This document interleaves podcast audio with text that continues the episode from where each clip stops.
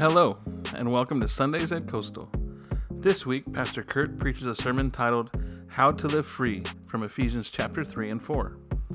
The church is not a mere building, it's us. We're created to receive and radiate God's boundless glory, which is the embodiment of infinite love, endless humility, limitless patience, gentleness, and generosity. In every moment, God graciously shares His glorious presence with us. Experiencing God's freedom isn't just a personal journey, it's a transformative process that influences others. As we embrace His redemptive power, it becomes a beacon, drawing people in and uniting us in the liberating grace of God. And I am um, I'm on the pie eating committee. I'm one of the judges, and I do accept bribes, which is more pie. Okay, so perfect job for me. Uh, so good morning, by the way. So good to see all of you this morning. And uh, one thing that's not on the website, it can never be on the website, is this, right? This we get to be together as a family, and that is true whether you've been here a million times or this is your first time. What's true is that you're family.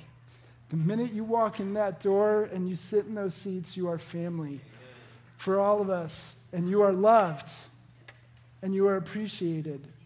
And we, yeah, we care for you, honor and respect to everyone who walks in this place. And as a family who honors and respects and loves each other, we have values that are core values, our vision, our unity, what we call our family values. And they are this first of all, there's hope beyond our brokenness. Yeah, I say amen to that because all of us struggle with brokenness because we live in a broken world, do we not? and broken and our broken edges, people, as people were broken, and as a world it's broken, and as we go through, broken edges have sharp edges, right? Brokenness has sharp edges. And so we cut each other, and the world as we pass through cuts us, but we have a healer. We have a healer. And so in our brokenness, the hope is that we get to trust in a risen Savior. So Jesus came into this broken world that wasn't necessarily his responsibility. He didn't break it, we did. And he came into the brokenness and into this world of death, and he rescued us. See, the great thing about Jesus' death, burial, and resurrection is the fact that coming in and rescuing us and carrying us from death to life, he conquered death. He literally came in as life itself and conquered death. And so everything else that falls under death, pain, wounds, all that stuff has been conquered as well. And we are being carried into life upon life. And so, because that's true of us, and the more we receive it, the more we reflect it, as we're going to talk about today, we get to be restoration for our community. This community, but the greater community of the Central Coast. That's what God has for us, and that's exciting. It's actually exciting to follow Jesus. I don't know if you, I'm excited. I don't know if you're excited. And what I'm excited we're going to talk about, we've been in the book of Ephesians for uh, two months now. No one's counting. But we've been in the book of Ephesians for a little bit. And today we're getting into uh, Ephesians starting at the end of three and moving into Ephesians chapter four. And what we're reading today, really, it's the summation of everything that Paul has been talking about. Paul, who is the author of this letter, which is a letter to the church in an ancient Roman city called Ephesus. Hence the name Ephesians, because he's writing to these people Ephesians. What do we call ourselves as, um, as Grover Beecher? Grover Beechers? I, I don't know. So, Grover Beachites? Grover Beachians? I don't know. That's Beachin, I think. so, anyway, this is the summation of all Paul has been writing about for three chapters, and in a nutshell, he's been writing about grace. Grace, grace, grace. And just to give you a little snapshot of what this means, it means this you are God's favorite you. One of the words we, we learned in the last few weeks is we are God's masterpiece, and that word is poema. which literally means poem. It is what our youth group is called, who are meeting this morning over across the street. That's why it's called Poema, because each one of you is a unique poem that God has made to bring beauty to the world. You are God's favorite you. In other words, from God's perspective, you are chosen, you are loved, you are forgiven, and you are adored. God didn't just say this was true of us, He didn't just say it, He showed it by His actions on our behalf. Jesus came into our brokenness and death and rescued us. And it all at the expense of his own life. That's the grace that Paul's been talking about for chapters. This is grace. Jesus is always giving us his undeserved favor. We have his infinite favor, limitless favor that never ends, which means he is always doing what's best for us. And his grace was most clearly displayed on the cross. It is the highest form of his grace, his love in action. That means that the dividing wall in my own heart, where I go and hide from God because I think He's judging me or condemning me, where I hide my issues and create a mask to perform, it's all gone. There's nothing to hide from because of the grace of Jesus. So that's the point of everything that came before. So, what we're going to talk about now is how we live practically in that grace. How do we keep receiving his grace? Okay, and we're gonna, I'm gonna give you a sneak peek. This is just, you're gonna get the big picture right now. And I'm gonna do this via Sesame Street. Anyone remember uh, on Sesame Street the word of the day? Yeah, the word of the day. So how do we how do we how do we keep receiving God's grace. It is a practice called redemption. What is redemption? What, is, what does it mean, right? So here's the idea. Just this is our big overview today. The spiritual practice of redemption is how we experience God's grace in tangible ways. It's a practice. We have to keep practicing. It is the key to living a life full of God's grace. So, what is redemption really? How do we keep practicing it? These are the questions we're going to answer today. So, before we get going, I, I have one question for you first. Do I have permission to speak to your heart of hearts? Thank you. Will you pray with me? God, thank you. Uh, Zed, thank you for Zed leading him to Share Oceans, which was the song 10 years ago that was my anchor point when you were moving me from living in Vegas for 25 years to the Central Coast. You're crazy, God, how good you are. Thank you that we're going to see it this morning. So we give you permission to come in and wreck us in good ways, to take away the things that, we, uh, the areas of resistance where we've been resisting you. God, we receive all of your grace again and in our fear, God, take our fear. We give it to you, all of our anxiety and worry and our sense of self condemnation and judgment. We surrender it to you and we receive your grace, your unmerited favor, your love for us, and your adoration and celebration. God, I pray in the authority you've given each of us as your beloved children, a command that, God, that only your Holy Spirit will prosper in this place. We command everything opposed to you to be bound up and quieted and sent to you to be judged. And Jesus, in this place, we receive the fullness of your grace. We expect experiences of your love this morning in Jesus' name. Amen. All right, here we go. Let's read Ephesians, the end of Ephesians 3. These are the last verses, and it's going to take us right into 4. So here we go. Will we, can you read this with me? Will you read this? Here we go. Now, to him who is able to do immeasurably more than all we can ask or imagine, according to his power that is at work within us, to him be the glory in the church and in Christ Jesus throughout all generations, forever and ever. Amen. All right. So, the church It says, to, be, to him be glory in the church, right? The church, as hopefully some of us know, hopefully, if you don't know this, the church is not a building. This is not the church. This is a, just a messy place we all meet in, right? We are the church. It's us.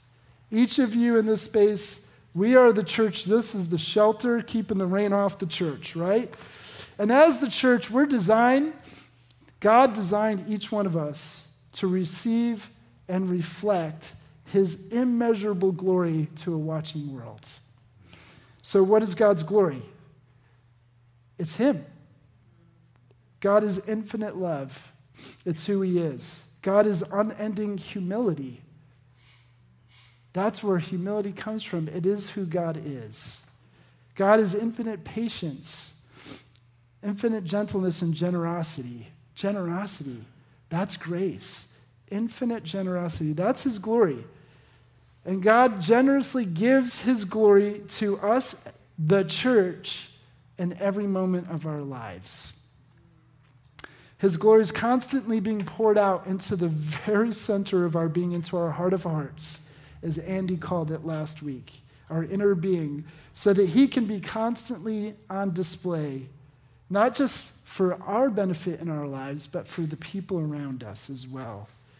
So, as the church, God is doing more than you can ask or imagine in your lives. Do you like the sound of that?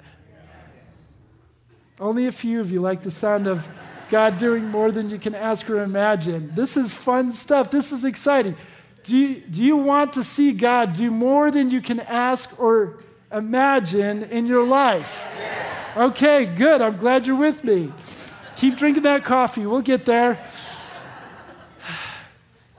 When we choose, when we choose to receive what he's giving us of himself, his glory, we will also reflect him to the people around us. And that's what this is all about. We reflect God's glory to the degree we choose to receive him in each moment. That's what it means to be God's glory in the church. That's attractive, not just to us, but to everyone around us. So here's a question Have you ever experienced God's glory at work in your life doing more than you can ask or imagine? Well, that's the question actually that I asked a group of college students a couple weeks ago. There's this thing called Jesus Burgers. Craig, where are you, Craig? Craig went and grilled Jesus burgers on Friday. It's every other week up on Cal Poly campus. A group of fired up young adults in their 20s go up with some help from some of us older guys, and they grill burgers at fresh, in the freshman dorms, and they hand those burgers out and they talk about Jesus to whoever shows up. And I got to go, yeah. Men's ministry, this is our opportunity to go be the grillers, the killer grillers, so they can go and just hang out with the, the freshmen and talk to, about Jesus to them. So I got to do that. I, I, I am not a killer griller. I cannot grill. That's my wife's job. She's the man in this relationship, really. It's true. Ask her. So I asked a group of college students while I was getting to just hang out with them, I asked them, hey, have you ever experienced God Jesus doing more than you can ask or imagine in your life, and they had no answers for me. They kind of looked at me blankly. One girl started talking about her Catholic upbringing, and as they stumbled through that, one guy in particular named Luke said, Well, have you ever experienced God's grace and His goodness and more than you can ask or imagine? I was like, I'm so glad you asked me that question. Cause I, and then I told him this story of going on a silent retreat. I go, I go every year on a six day silent retreat. I'm going in the end of January again. Um, the first time I went was about eight years ago, seven or eight years ago. And everyone was taking bets that I wouldn't last two days. And I lasted all six because something incredible happened to me in the middle of that retreat. God in the silence. It took three days of me being silent before I'd led him into this area of resistance. But he highlighted a father wound that I'd been carrying for 30 years and had never given over to him. And he, was, uh, he started to highlight this father wound of this moment of pain in my life where my father, in his anger, grabbed me by my, my hair when I was 17 while I hung out in a group of my friends out on the street when I was grounded. I had stepped across my grandfather's street into the street, uh, my grandfather's yard into the street, was talking to my cousin and a couple friends. And my father, because the, my dad, the worst thing you could do was defy him. That's what he called it, defiance. And he came down, he was always bigger than me. He came down, grabbed me by my hair. Stay. Grabbed me by my hair and started pulling me. So he's standing up, I'm being pulled along, bent over, like stumbling along. And God highlights this wound, right? And I've been holding on to this wound for 30 years. So my hands are like frozen to the wheel. You know what I mean? I can't, I don't know how to let go. And so the cool thing is when you're on these spiritual retreat, retreats, these silent retreats, they give you a spiritual director, and their job is simply to help you process the, the last 24 hours. So it is a silent retreat for 23 and a half hours. But you got one half hour where you get to meet with somebody and tell them what's been going on. They listen to you and then guide you into uh, what they think could help you in the next 24 hours. And so I got the next morning, I got to tell my spiritual director, who actually is one of the Catholic monks in the monastery up in Slough. I, went, I had to go to almost to Sequoia to meet this guy. Three Rivers in Tulare County, if you know where that is.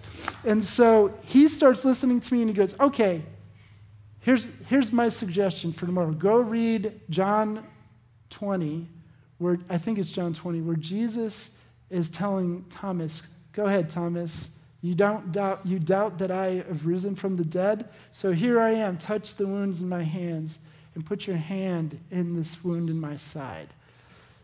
And he goes, Go read that today. I think that would be good for you. So I go read it. And as I'm reading it, holy cow.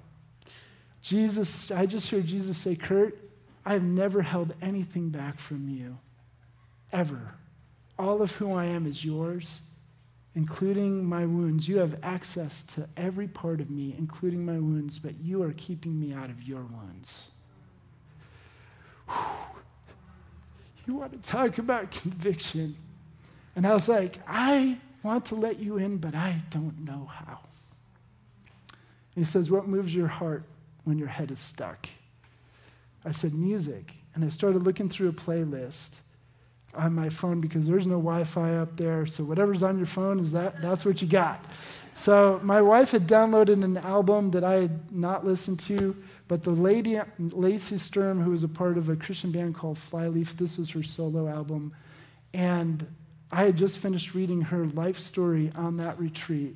I had no idea that I had an album from her on my phone. And as I'm looking through her songs, the last one's called Run to You. And it's her singing from God's perspective and saying, You can push me out. These are the, the lyrics of the chorus. You can push me out. But if you call my name, I'll run to you. And in that moment, I ran to him. I called out, Jesus, come into this wound. And in that moment, I had this experience more than I can ask or imagine. Had this experience of Jesus replaying that, that experience with my dad, that terrible wound of my dad grabbing me by my hair and pulling me so that I was bent over while he was standing up. But there, in that moment, I was like watching a movie in my mind. But there is Jesus bent over as I'm bent over, right so that his mouth is in my ear going, I know that you don't see me or hear me in this moment, but I'm here and I love you. And this will not destroy you. And at the same time, he was standing up straight, talking into my dad's ear Pete, I love you.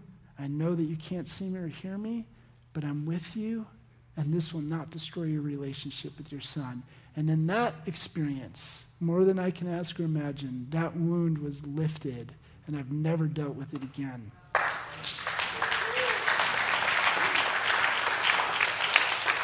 And that's what I got to share with Luke, who asked that question. And him and his three friends were just dumbfounded. He sat and talked to me for another 40 minutes. And by the end of that conversation, Luke started to cry. And I'm like, tell me what these tears are about. He goes, I just met you. And you've been so vulnerable, so authentic, and so generous to me. And I said, That's because God is generous to me.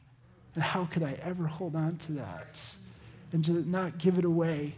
And he began to confess how lost he felt in his life as a freshman. And we got to talk, and I got to pray with him, and I got to invite him. I gave him my number so that he would call me. That is what it looks like when we experience what God can do for us more than we can ask or imagine. And maybe you've experienced that, but do you want to experience it more if you have? And if you've never experienced that, do you want to experience God doing more than you can ask or imagine? Well, here's how we do it. Here's how we keep experiencing God's grace like that, his undeserved favor in ways that go beyond anything we can ask or imagine. It is the word redemption. Redemption, we keep pra- practicing redemption, which is really exchange work, is what it is. It's exchanging our junk and receiving all of God's goodness. And we're going to talk more about that. But here in Paul's words in the next chapter of Ephesians, these are going to help us put this into practice. And I'm going to blow my nose because, hang on one second.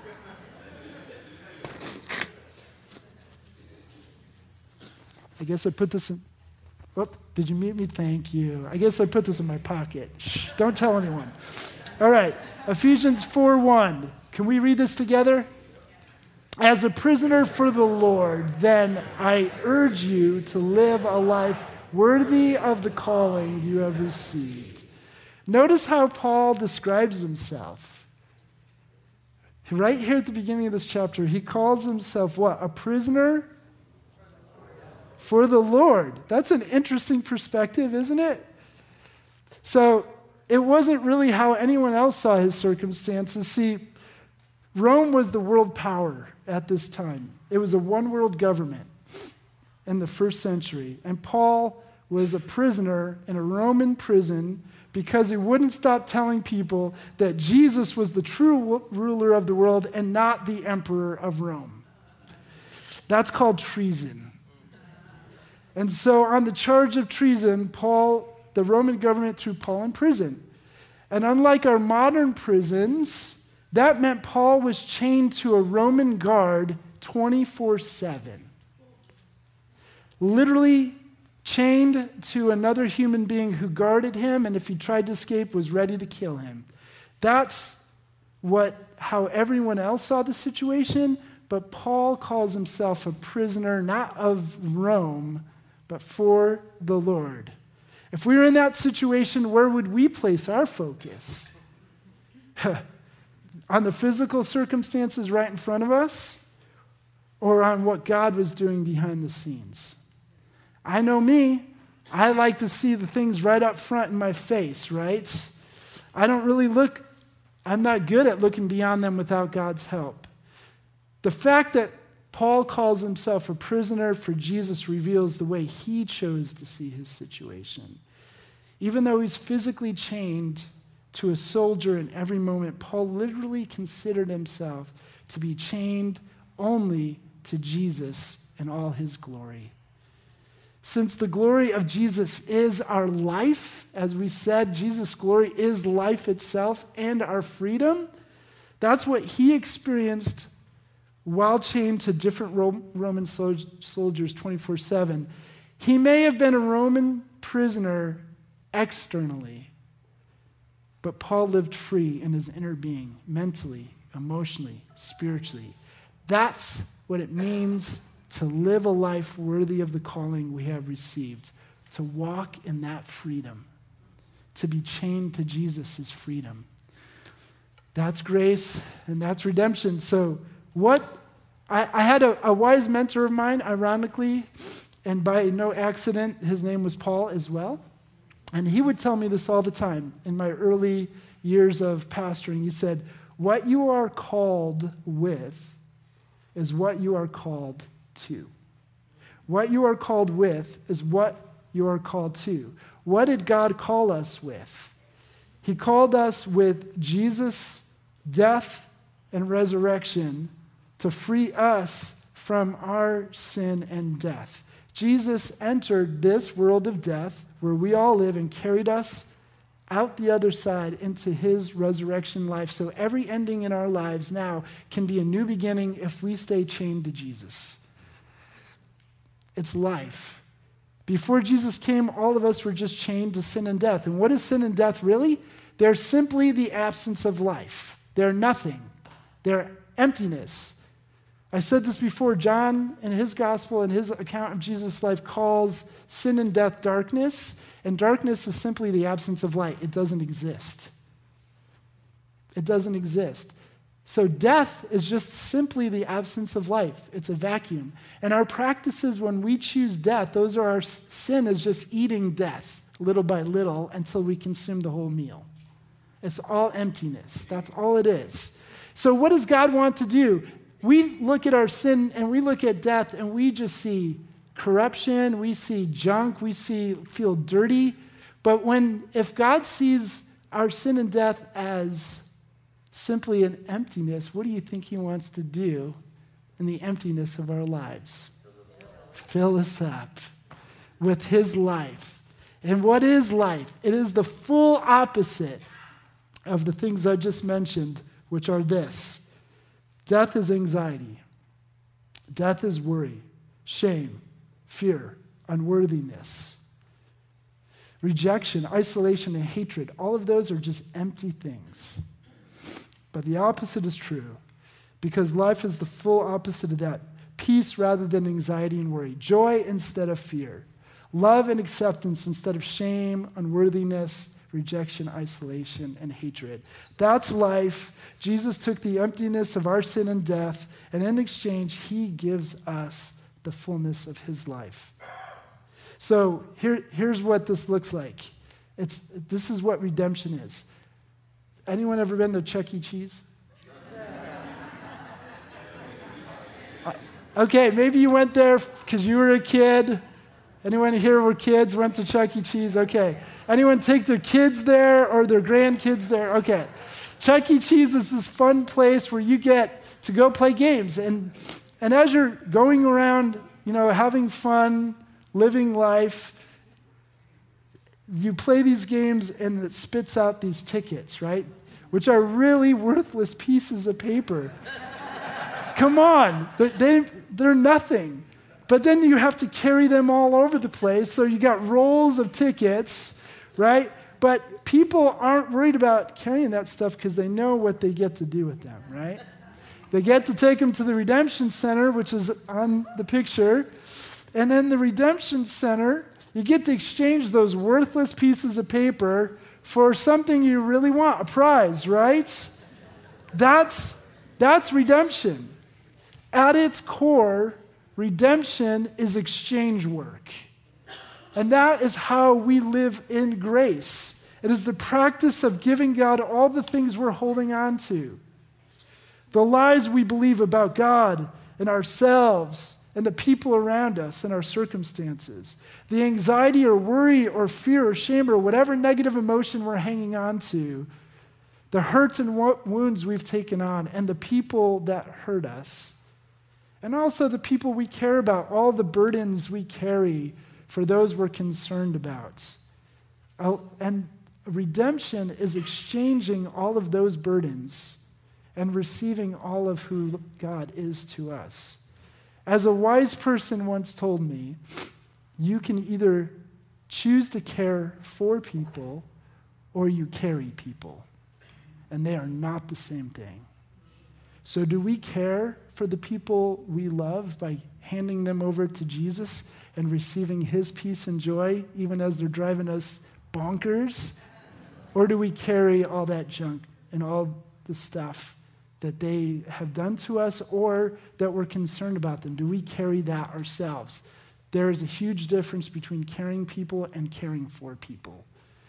That's how redemption works.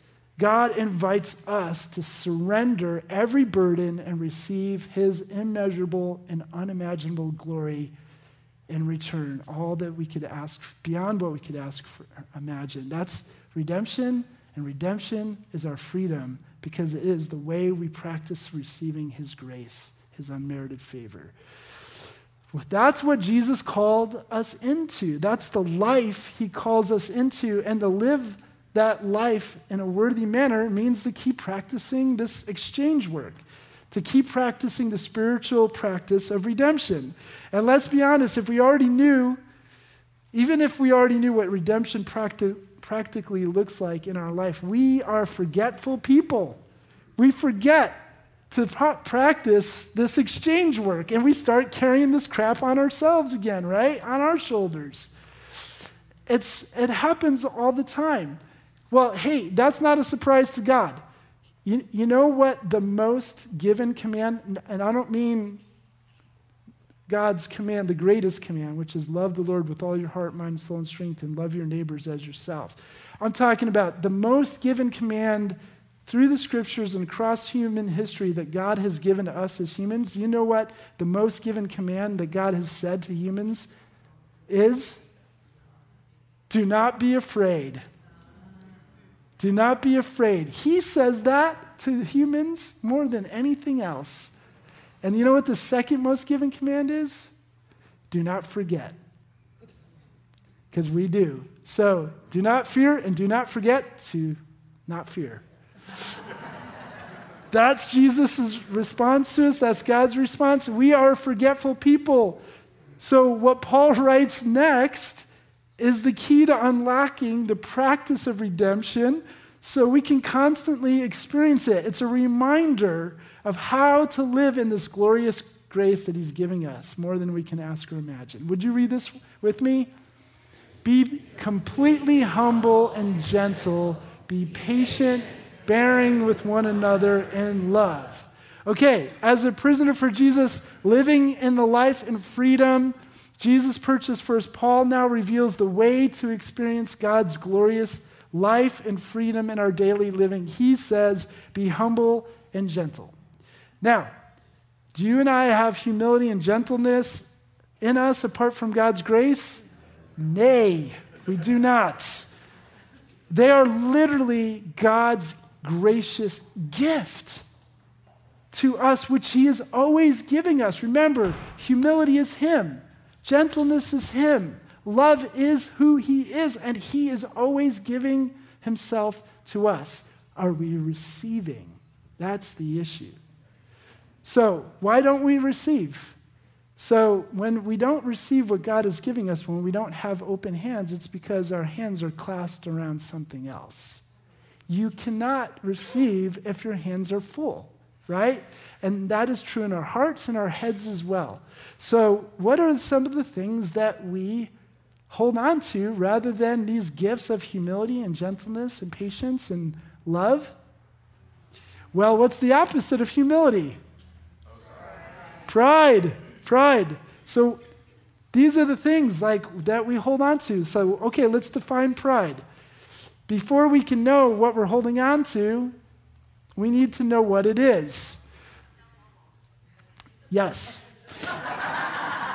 but here's the here's the key, right? What, is, what does pride look like? Well, to, to surrender it, we have to know what it looks like. So here, here's the biblical perspective on pride. We're going to put that up improper and, and excessive self esteem known as conceit or arrogance.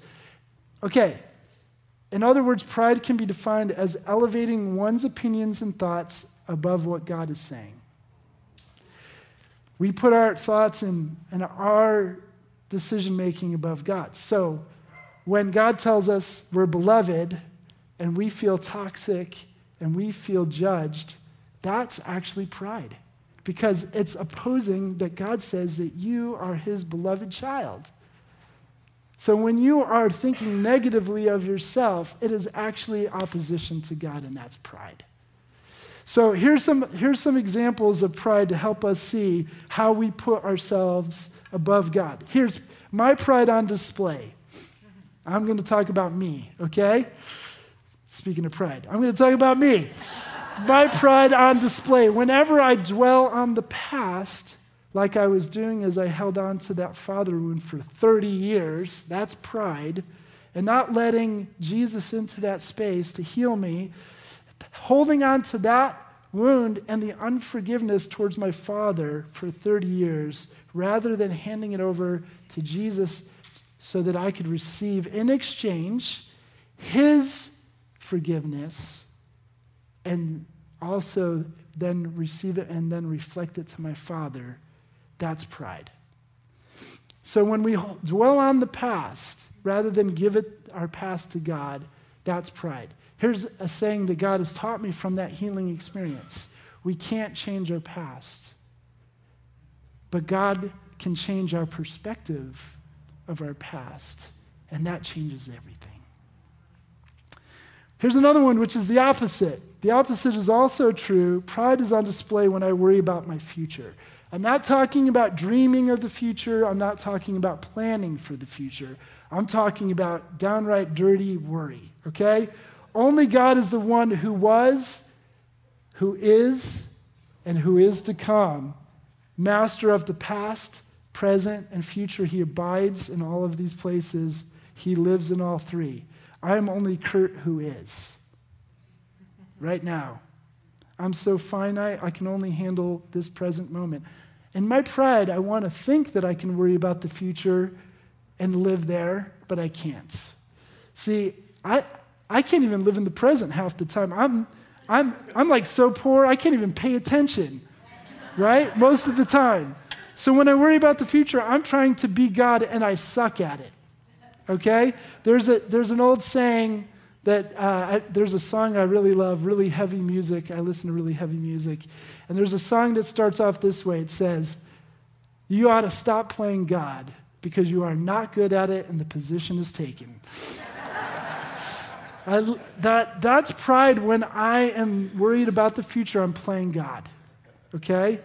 Pride is also on display whenever I make decisions based on what, what I think the results will be. Well, if I do this, maybe this will happen. Who's in charge of the consequences of our actions? God is, not us. Here's what really what free will looks like. We get to make our decisions. That's it. That's free will. That's where it ends. People get confused about this. You are not in charge of the consequences. You can throw a rock, and whatever, once that rock leaves your hand, that was your choice. And whatever that rock does and where it goes, that's in God's hands. So when I'm trying to make decisions based on what I think will happen, pride. And last, it's also pride when I make calculated decisions based on how I think other people will respond to what I do. That's called manipulation and control, and that's pride. So those are just some of the ways that I hold on to pride. Maybe you, you know, maybe you relate to some of them. But what happens when we choose to hold on to pride rather than surrender it to Jesus and receive his humility in exchange? We are holding on to death. It is emptiness, it is death. When we don't accept that we're finite and God is infinite and receive his humility, we turn to other things to deal with our problems, right? People, shopping, alcohol, sex, drugs, and rock and roll, whatever it is, right? It's all emptiness, it's all death. See how we can circumvent turning to our addictions if we just are willing to surrender the thing underneath them, the worry that we're holding on to that we need to feel better about. Our pride kills our relationships. People don't want to be around us anymore. It kills every hope we have of living differently. This is also true when we hold on to our harsh ways of dealing with people and our problems rather than handing them over and receiving Jesus' gentleness in return. So, all the things on that list, can we bring Ephesians uh, 4 2 back up for me? Everything on that list has an opposite. And here's the key we can turn to pride rather than humility. We can hold on to harshness rather than gentleness. We can hold on to impatience and hatred rather than patience and love. But here's the beautiful gift of God's grace when we are stuck in pride or hatred, God gives us awareness of whatever we're holding on to. He makes us aware when we're feeling anxious. How many times do we feel anxious or shame or hatred and try to run from it? The awareness of that anxiety. The anxiety is not a gift from God. The awareness of that thing we're carrying. Anxiety is a burden, shame is a burden. All of it is burden. Hatred is a burden. All of it is emptiness and death, and it's a burden. And God, awareness of that burden that we are carrying in that moment is God's gracious gift to us. It's a gift to feel that anxiety. Whoa. No, because if, it, if we're not feeling it, if we're not aware of it, what are we going to do? We're going we're to operate out of it anyway, and we're going to try to find something to deal with it that's not God. So, hardwired into this gift of awareness is an invitation to give that thing over to Him so He can carry it for us. And God's grace will keep us moving into that. That's why one of my favorite script, scriptures to this day, which is actually in our faith statement for our church, is this. It's, it's Jesus' words, and one of the accounts of his life is this Come to me, all you who are weary and heavy burdened, and I will give you rest. That's exchange work. So, a friend of mine, he was in a really dark place, weighed down by a multitude of questions about God, of which he couldn't seem to find answers to satisfy him. And we had discussed these answers on nauseum over the years. And here he was, he's still carrying all of these questions like, what about hell? And what about this? And what about that? And as I'm listening to him for the 10 hundredth millionth time, wrestling through that, these things in the la- over the last few years, I just, in that moment, this one particular moment, I heard Jesus say to me, for him, maybe that's Jesus calling right now. Jesus said to, through me, I just heard Jesus say, Clayton, Clayton, Clayton. You have so many questions for me, but I only have one for you. Can I carry those burdens for you? And let me tell you, those words came out of my mouth, swung around the back of my head, and smacked me in the face. And they sunk deep into my heart, and I've carried them. And this is what the word, biblical word conviction looks like to me today. This is what I hear. This is what conviction sounds like to me. It is Jesus saying, Kurt, oh, Kurt, you are carrying so much. Can I carry it for you? So, what we're going to do this morning is give you a chance to do that exchange work, to stop carrying those things and let Jesus carry them for you. During communion, we're going to do things a little differently. We're going to break the bread, but we're not going to take the bread and eat it like we usually do during communion. We're going to hold the bread and the wine till after. And we're going to have on screen the process of exchange work, a prayer that you can pray. There are things that we're all holding on to, let's be honest, right now. And if we will choose to let these things go in this moment, and receive whatever God wants to give us in response. Give him our pride and receive his humility. Give him our hatred and receive his love. Give him our wounds and receive his healing. Give him our anxiety and receive his peace. We will experience God doing more than we can ask or imagine. And it isn't just for us. No, no, it's not just for us. Look at this last verse Ephesians 4 3. Make every effort to keep the unity of the Spirit through the bond of peace. Unity and peace. That's what happens when we receive God's healing and His peace and His love. We reflect what we receive, and everyone around us sees us having these redemption experiences. And they're not only for us, they, they become our story. And as we share our stories of God's work, of doing His incredible work in our lives, they're changed by our stories. And as people witness how we keep exchanging things, they will be encouraged to do the same. And it brings us into unity as we grow in peace with God and each other. It brings us into unity. Remember that college student that I told you about Luke and how at the end of that story, he told me, you, you just, I just met you and you've done, you've just been so honest and vulnerable. I, and I'm lost too. He reflected back, right? I received God's peace and his love and he and I reflected it and he received it and began reflecting it back to me. As you can imagine, I left that conversation with him floating on air. So here's the question Do you want to have experiences like that? See God work in you more than you can ask or imagine. Then let's do this together right now. As we bring the band forward, can I pray for us? May I pray? it's good. God, thank you, thank you, thank you for the way that you keep pouring yourself out onto us. God, we, we just accept that we're finite, and yet we don't want to accept our finiteness. So we again accept that we are the ones who are finite, and it is our resistance to that fact that keeps us from receiving from you. So we surrender our pride and we receive your humility and we accept our finiteness and we receive your infinite love, your infinite patience. And whatever it is you want to do right now in this place, we're safe with you, God. We're safe with you. We're safe. So, God, I pray for greater experiences of your love and your favor over us in Jesus' name.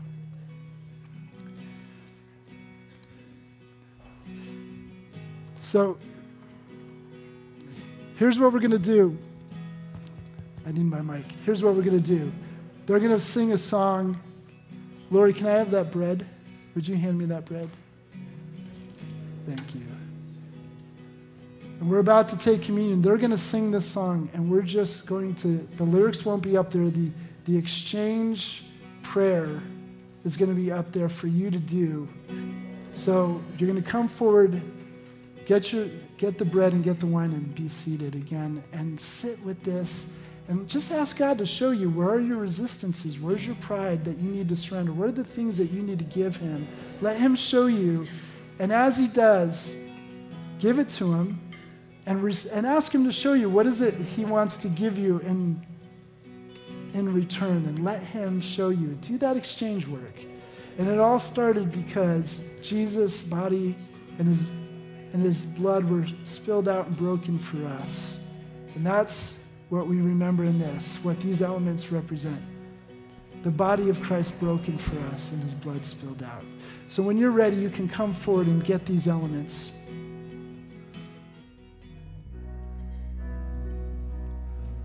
On the night before Jesus died, he held up the bread that they were eating and said, This is my body broken for you.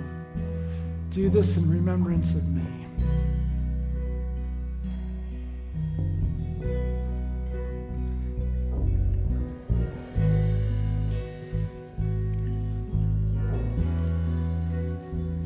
And then he held up one of the glasses, the cups of wine, and said, This is my blood poured out for you. Do this in remembrance of me.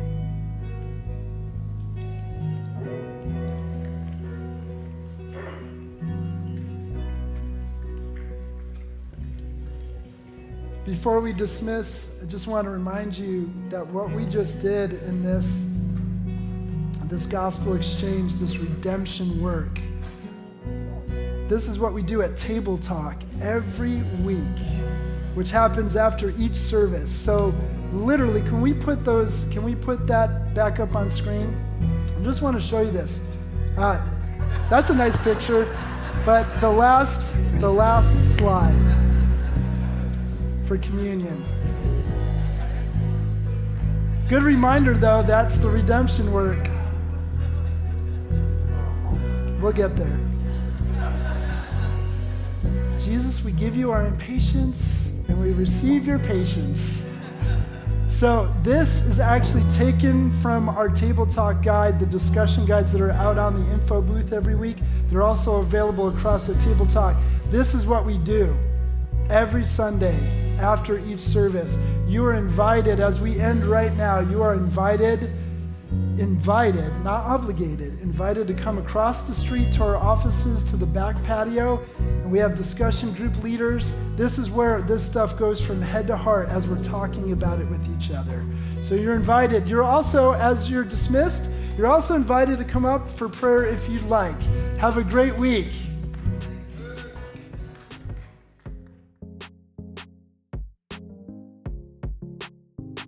Pastor Kurt Pflegl is the pastor of mission and discipleship at Coastal Community Church. It's located in Grover Beach, California, and serves communities across the Central Coast. Join us online each week on Sunday morning at 9 a.m. for our weekly live stream. We also have two in-person services at 9 a.m. and 10:40 a.m. in our sanctuary. Coastal Community Church is located at 1830 Farroll Road, Grover Beach, California. For more information, visit our website www.mycoastal.org.